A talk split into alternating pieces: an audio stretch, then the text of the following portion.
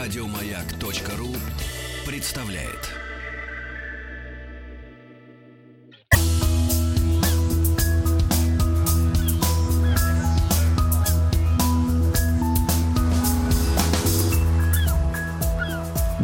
Голубая лента. Друзья мои, а, много-много лет приходит к нам в гости Дмитрий Алексеевич Гутнов. Здравствуйте, ну это уж вы загнули. Профессор. Немного лет. Минуточку. А Не- так Нет, слегка, я не да? про профессора, я про ходьбу.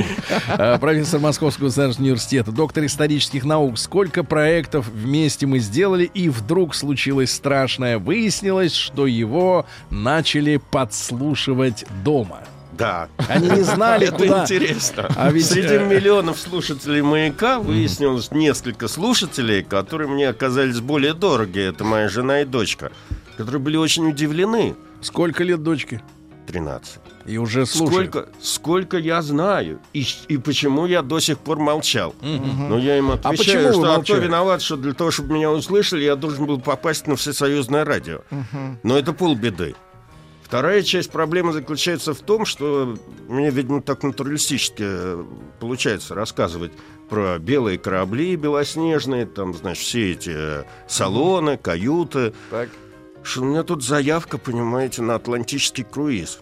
Я говорю, а если бы я решил пиарить э, освоение околоземного пространства, вы бы что, потребовали, значит, полететь там Губа не дура, знаешь, скажем. ну вот э, поэтому я решил нынешнюю передачу, которую мы так в рабочем названии назвали «Корабли и капитана конца 19-го, начала 20 века», сконцентрироваться на второй части этого красивого мифа. Потому что за всеми этими белыми кораблями и все, всей этой красивой жизнью стоит куча катастроф. Да. Значит, и судьбы этих кораблей, на самом деле, которые одно время, так сказать, всем на виду, на плаву, и, в общем, все им восхищаются, в общем, в конце концов, довольно печально. В конце концов, все уходят на иголки. В крайнем случае, какие-то из них становятся музеями. И это... Это так как вот, э, понимаешь, фигура речи про иголки. Э, Ну, как, как получится. Дело в том, что обычно корабли, по крайней мере, в 19 там, в 20 веке, они продавались на металлолом. А уж что делала э, компания, которая покупает этот металлолом с этим металлоломом, это ее дело. Вполне возможно, что в конце концов из этого шли иголки. Вот. Значит, я напомню, что в прошлый раз я остановился на бесследном исчезновении в океане одного из лайнеров, который назывался City of Glasgow. Он вышел из Ливерпуля 1 марта 1854 года в очередной рейс, ничего не предвещало, в общем, никаких проблем, и пропал. И, в общем, как бы что с ним произошло, до сих пор неизвестно. Правда, технический прогресс, а также жажда наживы, в общем, никого не, это, эту трагедию не остановила, в том числе и хозяина этого корабля, коим был, значит, предприниматель Инман, судовладелец, который один за одним стал спускать примерно однотипные, но с некоторыми усовершенствованиями пароходы, э, которые назывались City of Manchester, City of Philadelphia, City of Вашингтон, э, City of Рим, там Ром, Рома. Вот. Сначала эти трансатлантики обслуживали линию Ливерпуль-Филадельфия, но с 1857 года стали еще заходить в Нью-Йорк, и это стало прямым вызовом сторожилу от- атлантических, значит, этих всех линий, вот этому сэру Кунарту. А, некоторое время соперники вполне, так сказать, рационально делили рынок, если это говорить современным языком. Э, Кунард сконцентрировался на богатых пассажирах, и вот там, значит, у него были большие лайнеры, которые, может быть, немного проигрывали в скорости, но они были очень комфортабельны, на них было приятно путешествовать и прочее, и прочее. Ну, а Инман превратился в короля нищих. Но это его мало, так сказать, смущало. На его кораблях, значит... э, Брал оптом. Да, ехали иммигранты, и, в Low общем, price. всем худо-бедно, значит, они добирались до пункта назначения. Но в конце концов, значит, ясное дело, обычно, как это обычно бывает, э, стороны решили поменяться местами. То есть Кунард стал строить корабли, э, у которых были отделения для иммигрантов, а Инман решил попробовать себя на почве вот этих вот лайнеров. Ну и чего из этого получилось? Первым пароходом Инмана, который завоевал почетную ленту, э, почетную награду «Голубая лента Атлантики», стал City of Paris. Он был спущен на воду в 1865 году. А, кстати, вот к вопросу об иголках. Когда пароход устарел, то он был продан во Францию и разрезан там реально на иголки. Uh-huh. То есть его пустили совершенно под Значит, э, затем появились два однотипных корабля City of Paris и City of New York. Характерной особенностью этих кораблей э, была довольно интересная вещь. Во-первых, э, Инман отказался от парусного вооружения. То есть эти корабли стали пароходами. Угу. У них не было большого количества мачт, парусов, и, в общем, абрис, силуэт корабля, он стал Близок узнаваем, вот как, да, наш уже, мы, мы примерно привыкли к этому, но к этому это имело еще ряд технологических следствий, понимаете? Мачты, они мешают там устройству кают люксового класса, значит, где-нибудь там на верхней палубе, прогулочных зон, бассейнов открытых и тому да. подобное. Вот сам по себе уход от этой конструкции с парусами, он привел к новым возможностям построения лайнера. Вот. Кроме того, это были корабли с двумя винтами – один, значит, как бы с двух сторон, прав, прав, с правой и с левой кормы, значит. Угу. Э, ну, это обеспечивало более плавный ход, э, страховало, в конце концов, значит, можно было в случае с поломки одного винта кое-как дрейфовать другим. И э, в угоду увеличения безопасности Э, Инман стал делать помимо поперечных переборок, к чему мы, в общем, привыкли, но еще и продольные. И это оправдало себя, потому что когда на ходовых испытаниях вот этого вот корабля э, City of Paris э, рванула правая паровая машина, и весь грибной вал, винт, и, в общем, вся правая часть кормы была затоплена, то этот корабль, в общем, пережив это все э, взрыв, там, конечно, погибло довольно большое количество людей, но, тем не менее, он на своем одном винте, на второй машине, mm-hmm. он дошел до ближайшего порта и там починился, и, в общем, он не потонул. И более того, после, после того, как он э, был отремонтирован, он взял э, голубую ленту Атлантики со скоростью 6 суток. 6? 6 суток. Быстро. Вот.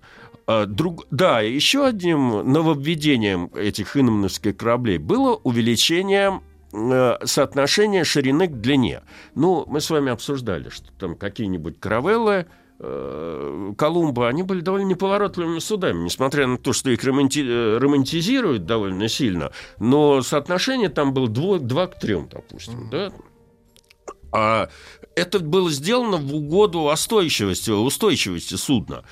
А, когда началась... Два вот к трем конц... это длина к ширине? Да. Это квадраты да. какие-то? Ну, да, да, он практически квадратный, понимаете?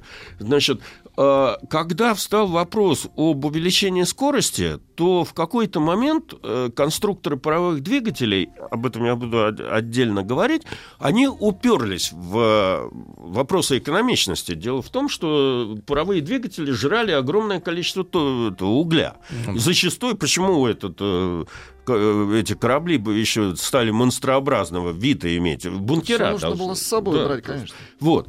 И э, как было бороться за быстро, быстроходность? Значит, стали потихоньку увеличивать это соотношение. Значит, один к трем, один к пяти, угу. там, в общем, самые длинные Удлинять. такие корабли были, доходили до числа 10 вообще. А, это снижало устойчивость, но повышало как бы маневренность и снижало силу трения, и, соответственно, как бы был некий выигрыш в скорости.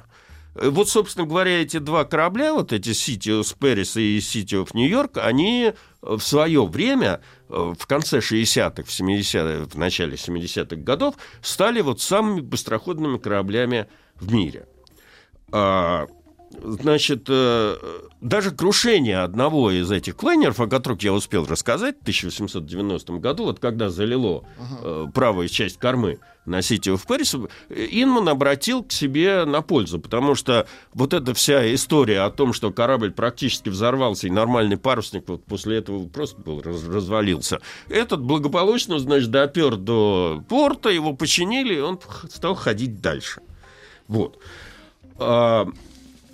Но, э, значит, э, в чем интересно еще два этих корабля? В том, Да. что тут появились э, не только каюты первого класса, о котором уже все хорошо знали, но еще и каюты класса люкс.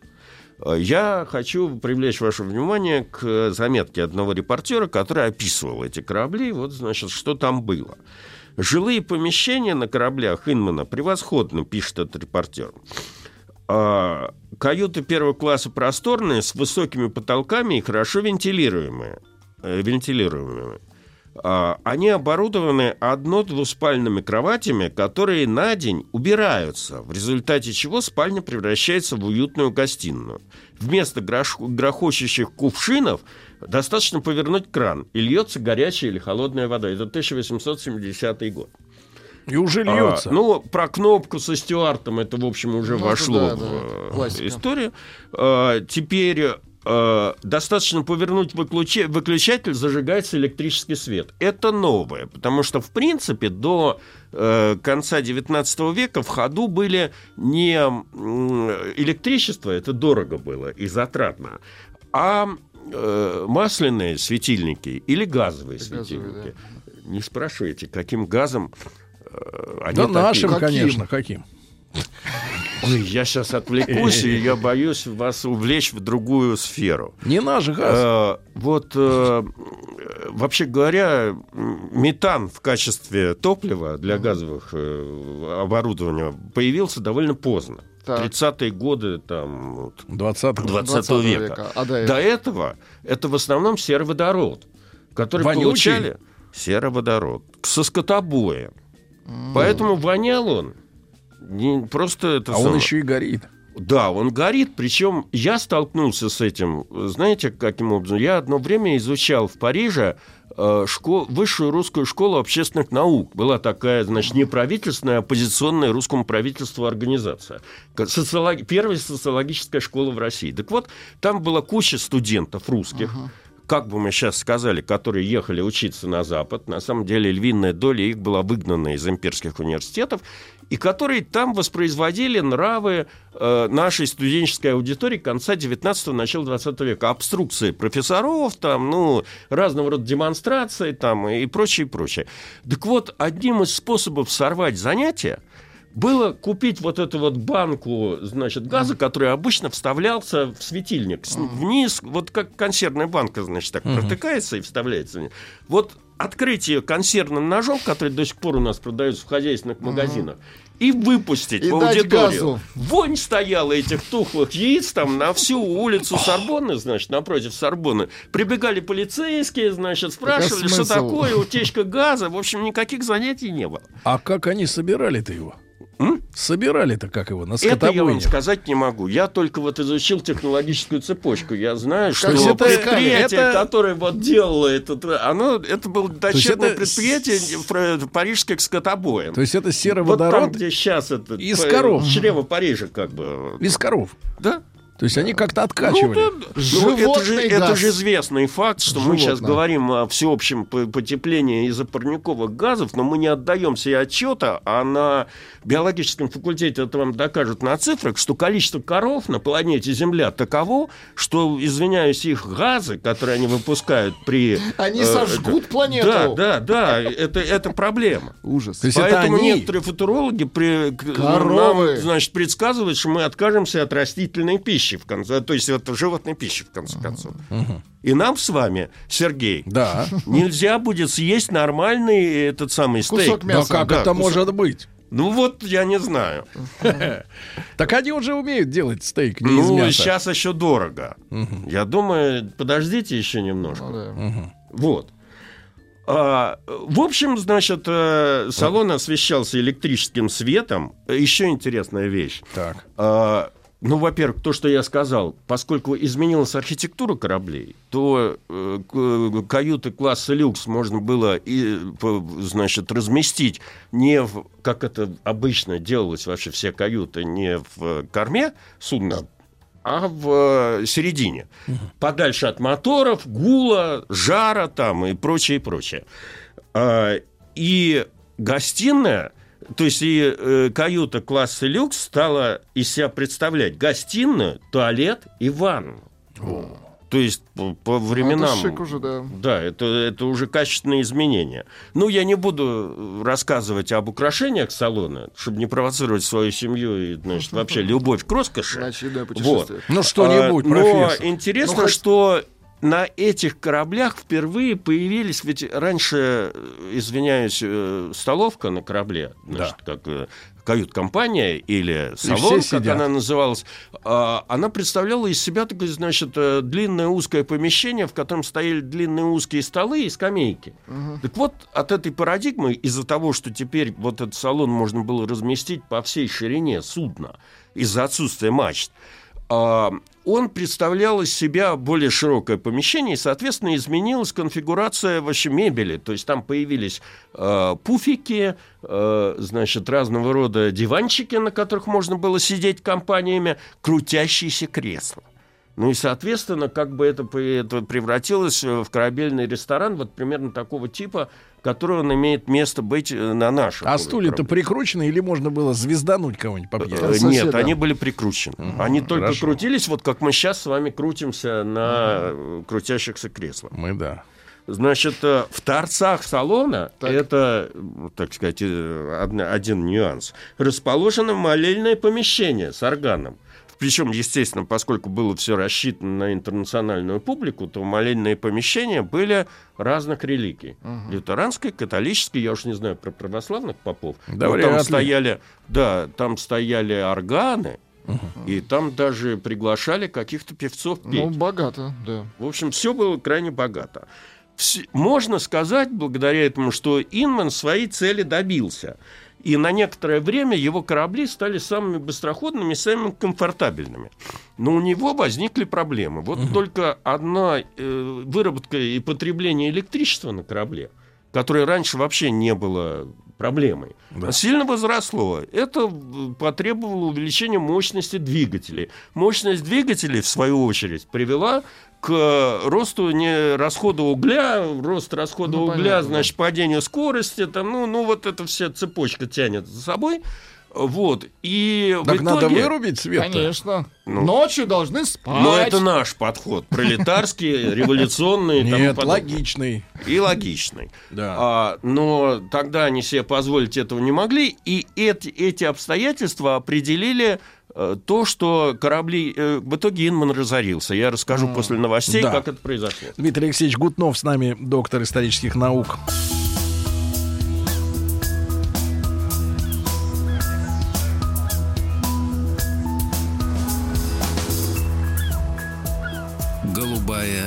Лента. Друзья мои, э, Дмитрий Алексеевич Гутнов, доктор исторических наук, профессор МГУ с нами сегодня. И, э, Дмитрий Алексеевич, вы знаете, мы получаем обратную связь практически в реальном режиме времени. Вот, э, не знаю, воспримите это, наверное, как комплимент из Новгородской области. Э, запись. Интересно, мужик рассказывает. Надо Ну, слава богу, что комплимент, да. Для этого и говорим. Мужик. Значит так, я закончил на том, что этот самый Инман а, в итоге разорился. Но это произошло не сразу. Все-таки, знаешь, первые корабли у него пошли в конце 50-х годов 19 века, а разорился он к 1893 году. В общем, э, из-за э, экономических проблем, э, грубо говоря, его билеты не окупали затраты. И это все аукнулось ему в начале 90-х годов 19 века. А Вся основная флотилия этого судовладельца, City of Paris, City of New York и City of Берлин, а они оказались в руках, как это сейчас называется, миноритарные акционеры. То есть он акционировал свою компанию, И доакционировался. и доакционировался, Отжали. значит, мелкие владельцы, которые в основном были американцы, значит, их полностью скупили. Соответственно, корабли перебрались, то есть были переведены в Америку и э, поучаствовали в войнах. Вот это тоже интересная вещь, потому что в конце 19 века ну, первые корабли стали изыматься у судовладельцев, реквизироваться на военные нужды еще во время Крымской войны.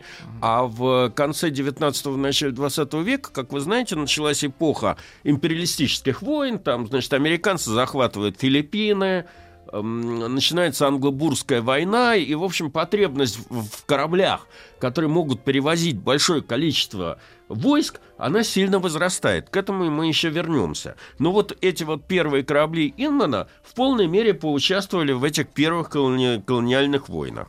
Значит, в итоге в 1898 году правительство США реквизировало эти корабли. Значит, City of Paris получил название Ел, Нью-Йорк, Харвард, Ну, а гра- Берлин, грабеж? Меди. И, значит, э, были отправлены для перевозки войск. Ну, в- Дмитрий Алексеевич, это грабеж? Или ему ну, заплатили? вообще грабеж, да. Э, Значит, в конце концов, это 1898 год, когда американцы высадились в Филиппин, на, на Филиппинах. Э, когда военные действия кончились, два из этих кораблей были возвращены судовладельцам, и они ходили еще, ну, уже не столь в шикарном виде, до 1917 года, Пообтерлись. когда их снова реквизировали, уже когда американцы вступили в войну, и они снова возили войска в Европу, только теперь уже.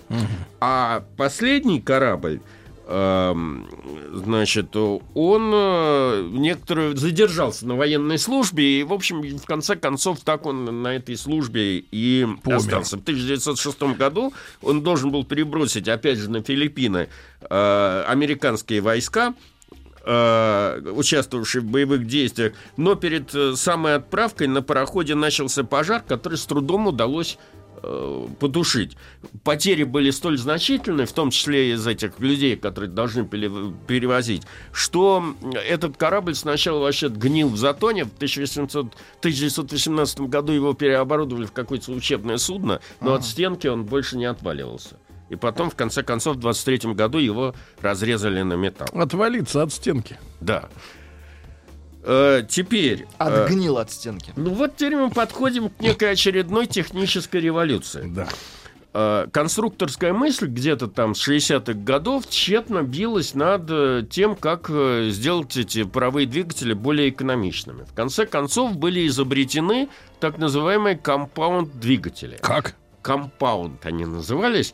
Э, Значит, если это попытаться какую-то, значит, Ага. сделать аналогию с современным прикол? автомобильным двигателем, то прикол заключается в следующем. В этом двигателе два цилиндра э, двух э, уровней давления. Одна высокого давления, а другая более низкого. Это зачем? Значит, э, когда котел греется, пар высокого давления сначала поступает в первый цилиндр э, и, соответственно, двигает там машину, двигает поршня. А потом он не выбрасывается отработанный этот пар, а поступает в, две- в цилиндр более низкого давления и докручивает это все А, дело. ну, то есть более экономично использует пар. Иными словами, да. Использует тот же пар. Э, У этих компаунд- компаунд-двигателей были свои минусы, но э, самый главный плюс, который они давали, это сокращение вот, количества топлива на корабле, которое должно было быть. И А какая экономия Э, примерно? Да, и поэтому выигрывал тот, кто, значит, быстрее вот эти компаунд-двигатели э, устанавливал. А, небольшое отступление. 18 мая 1881 года произошло памятное событие в мореплавании. Э, За 17 суток завершил переход через Атлантический океан последний трансатлантический парусный лайнер. Наз- называли его э, непревзойденный. По-моему, по-английски это как переводится типа ансурпас. А, Ансурпас. да, э, после этого события парусники, конечно, не исчезли, и они до сих пор ходят. Вы знаете, там и у нас много парусников на флотах, на флотах, но они уже Они окончательно потешные. утратили свое Что коммерческое потешные? Значение да, и превратились в учебные суда, там, которые учат этих кадетов и, и тому подобное. А пароходы стали безраздельными хозяевами морских Дмитрий значит, Алексеевич, а, кстати, а зачем моряков учить э, парусному, Парусному делу? делу, да, действительно. Ой, ну как вам сказать? Вы скажите, ну, вспомним, ну, вспомним, например, Челюскин. Ну, Ну. была смешная история, когда эти э, ирландские докеры узнали, что безумные советы собираются отправить простой пароход по Северному морскому пути, который, вообще говоря, не то что не ледокол, но даже не корабль ледового класса. Они, значит, написали письмо в Совнарком, чтобы не делать этого, что корабль обязательно затрут э, во льдах. Корабль все равно пошел, как вы знаете, Его под началом затерло. нашего непревзойденного профессора Шмидта. Э, Его действительно раз- раздавило, но перед тем, как его раздавило, но он потерял ход, профессор Шмидт решил вспомнить парусную навигацию. Я не знаю, откуда они Ну, взяли там паруса. Поставил на мачты, которые еще имели место быть, потому что радио все-таки уже появилось, паруса и пытался двигаться под парусами. Примерно из этих же соображений исходят э, современные там, значит, эти все учебные заведения, которые полагают, что это знание все же даст какой-то шанс в каких-то критических ситуациях. Ну, конечно, да, в условиях того, Ну, что мы даст, ходим... э, в критической ситуации, когда окажешься на Лазурном берегу и на яхте. Ну, Да, да. хотя Когда- бы. но не хотя- подводником, в в чине да? адмирала. Ну, да, ну, Не конечно, подводником. не подводником, абсолютно. Это ничем да. не поможет. Значит, ну, ну, хорошо, э, можете это называть атовизмом, но все-таки это прекрасный атовизм. Ну, ну все-таки Ну, это да, романтичный, это романтично, это нас А ты не выгораживай. э, Кого? Их. Почему рассказываю? Ну, это то же самое, как э, вот чем отличается наша школа обучения, значит, Так. в критических ситуациях тех же моряков или Так. э, этих Чем? космонавтов от э, американской. Они что Ну делают? почему? Ну, мы тут же начинаем, значит, ковырять там вот и своими способами с- доморощенными пытаться решать проблему. А они звонят в Хьюстон и говорят, известно это, Хьюстон, у нас проблема. И ждут, пока те за них решат Это проблему. тупо, мы согласны.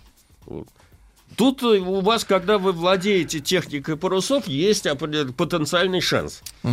Какой-то. Сергей, вы как Ну, в конце Чак концов, Норрис. сделаете плот из подручных этих диванов там или с чем-нибудь, и будете Ну, управляться. Ну, диванов на морских кораблях нету. Ну как? На Ну, военном что-то, да, деревянное. Ну У ладно. капитана есть диван. А, значит, э, э, ну, вот это вот появление вот этих ком- компаунд-двигателей, оно несколько изменило конфигурацию вообще всей конкуренции в Атлантике. Этот непотопляемый Кунер продолжал плавать на своих кораблях, но, по-моему, уже отказался от того, чтобы вот, э, ставить постоянные рекорды, но он вынужден был делить эм, э, море с большим количеством, там, 3 или 4 компании было, которые, значит, составляли ему конкуренцию. Хотя эм, в этих всех компаниях вот эти нормы, которые ввел Кунард, то есть э, плата премий за скорость, все это процветало. И это, кстати говоря, приводило к большим количествам жертв. Потому что э, при одновременно у Коннорда был какой-то баланс. То есть э, там соблюдались нормы безопасности довольно жесткие с премиями за скоростное прохождение. А, значит, у тех э, судовладельцев, которые хотели получить больше прибыли, ставили, делали ставку на скорость, в общем, как бы эти правила безопасности были пожиже. Закрывали глаза. А если вы помните, не не мне, ленинградцам, вам рассказывать, питерцам, значит, когда Попов там провел первый сеанс связи на... Так еще в конце 19 В конце 19 века. 95-й, Причем он при отличался от царе. Маркони тем, что он э, уже э, экспериментировал с кораблями. То есть он на суше передавал сообщение, которое было принято на корабле. Вот.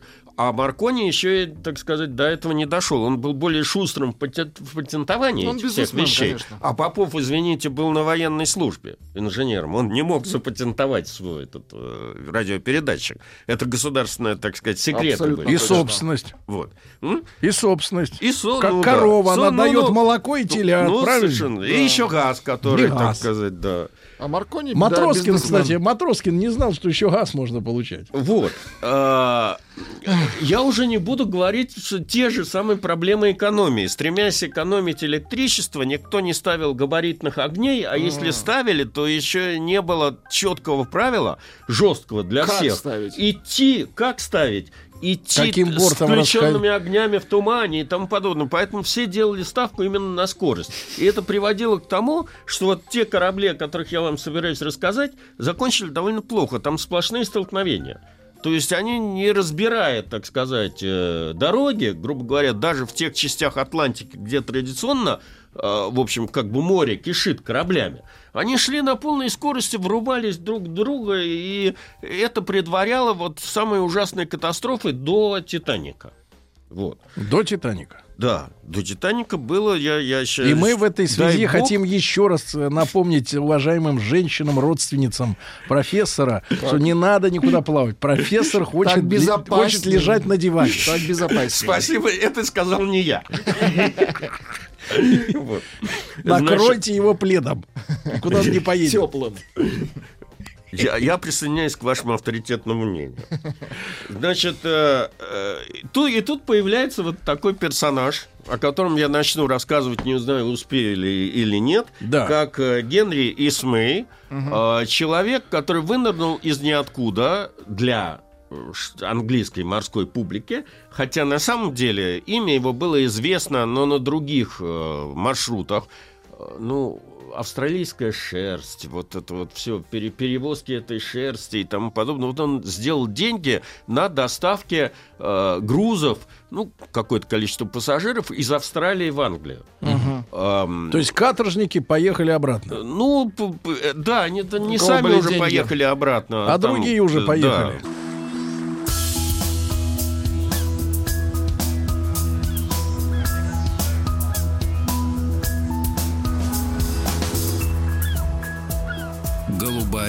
Лента. Итак, друзья мои, в угоду скорости корабли терпели бедствие. Да. Дмитрий Ну, Алексеевич вот, Гутнов по- с нами. Появляется э, на, в, в Англии новый судовладелец, казалось бы, ниоткуда.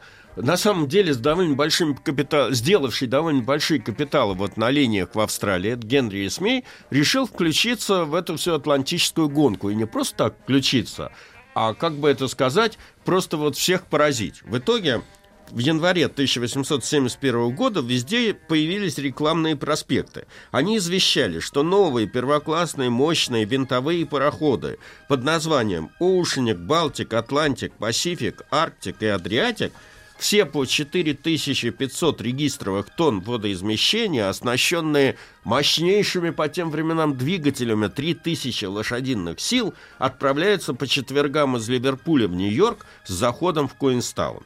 Плата умеренная. 16-18 геней за каюту. Это, ну, каюта не люксовая, но если вы брали э, билет туда и обратно, то бишь э, вы платили не два раза по 18 геней, а скидку вам давали 27 геней вместо 36. Ну, а по-нашему, это какая сумма сегодня ну, соп- сопоставима? Ну, я тысяч. не знаю, назвать это там 160 долларов, там, ну, ну, Нет, мне кажется, это где-то должно быть тысяч пятьдесят, наверное. Ну, не может меньше. быть. Больше даже. Сейчас Не, трудно больше, мне больше. переводить эти гинеи в современные фунты, потому что гинеи исчезли в 70-х годах 20 века. Как. М. А, э, к- Но память о них светла. в одной гинее 20 шиллингов, вот что-то в этом духе. В общем, там Вот этот английский счет... они любят, да. Да.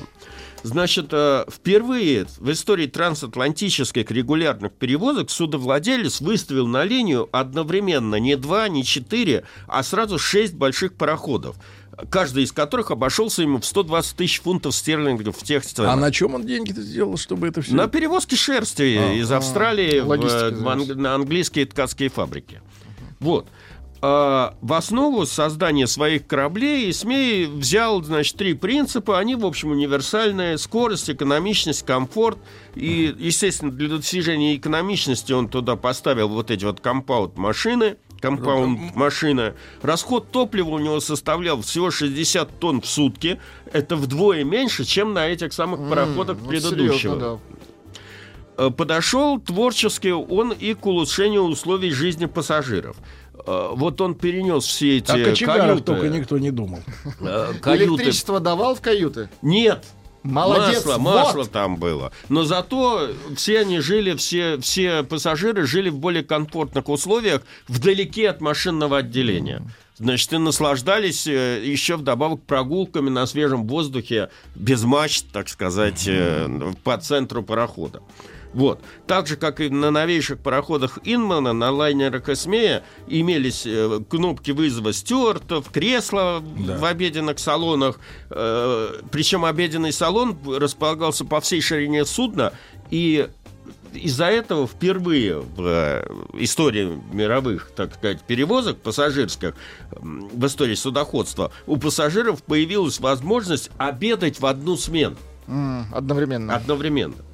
Значит, А, э, Дмитрий Алексеевич, а чем они там занимались-то вот эти 6 дней, 7, 8? Что делали-то? Э, Бильярд, значит, э, ну как, чё- чем они сделали у них? э, Единственное большое развлечение, помимо салона, карточных игр, э, ну и прочих э, таких игр, э, пианино. Прочих да, таких игр. э, настольных. Интересно. Пианино, Так. значит, игры, пение в салонах. А, что еще? Парикмахерская А, имела буфет. место быть. Бу- Ну, в ну, смысле, он буфет, же бар. считай, ресторан. Пили он много? же ресторан, да. Ну, чтобы не укачивало. Пили-то много.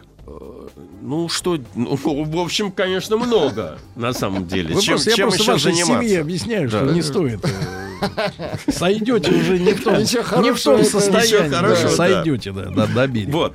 А, теперь, э, первый раз судно вышло, первое из этих кораблей, 2 марта 1871 года, но из-за неполадок, э, так сказать, э, котла, это судно не, не показало большой рекорд скорости, а вот следующий лайнер, Балтик, отобрал у Инмановского City of Paris титул обладателя голубой ленты. Он, правда, не намного, но все равно. Он прошел Атлантическую линию не за 6 суток, а за 5 суток, 23 часа и 38 минут. Но при этом сэкономил значительное количество Топливо. топлива. Ну вот нам э, рассказывают умные люди из Татарстана, говорят, что в Гинее 21 шиллинг. М, 20 шиллингов в фунте получать Да. в Гинеях было престижнее. Это все равно, что зарплата пятитысячными круче, чем э, по 100 рублей. Сумасшествие. Смешно. вот. Смешно. Значит, э, печальная судьба я хотел бы закончить сегодня, поскольку у нас сегодня день, посвященный катастрофам. Э, это судьбу третьего лайнера, вот этого вот Усмея, который назывался «Атлантик». 20 марта 1873 года этот корабль вышел из Ливерпуля. На пятый день рейса лайнер попал в полосу штормов, скорость упала до 5 узлов, 31 марта на борту оставалось всего 127 тонн угля, а идти до Нью-Йорка предстояло еще 600 миль, и поэтому капитан э, принял вполне, так сказать, рациональное решение идти в ближайший порт. Ближайший порт это был канадский Галифакс. До желанной цели оставалось всего 20 миль, когда Балтик налетел на скалы. Последствия катастрофы по тем временам были совершенно ужасными. Из 952 человек, пассажиров и членов экипажа погибло 585 человек. Число жертв было бы еще больше, если бы не оказался один смельчак, который в условиях, на всякий, на всякий случай, зимнего шторма сумел перебраться на скалу, захватить один конец каната, привязать Какой этот умница, канат да. к скале и, в общем, какое-то Значит, количество пассажиров... Дмитрий вот Алексеевич хочет сказать, что никуда не Туда. поедет он. Никуда. Еще больше подкастов на радиомаяк.ру.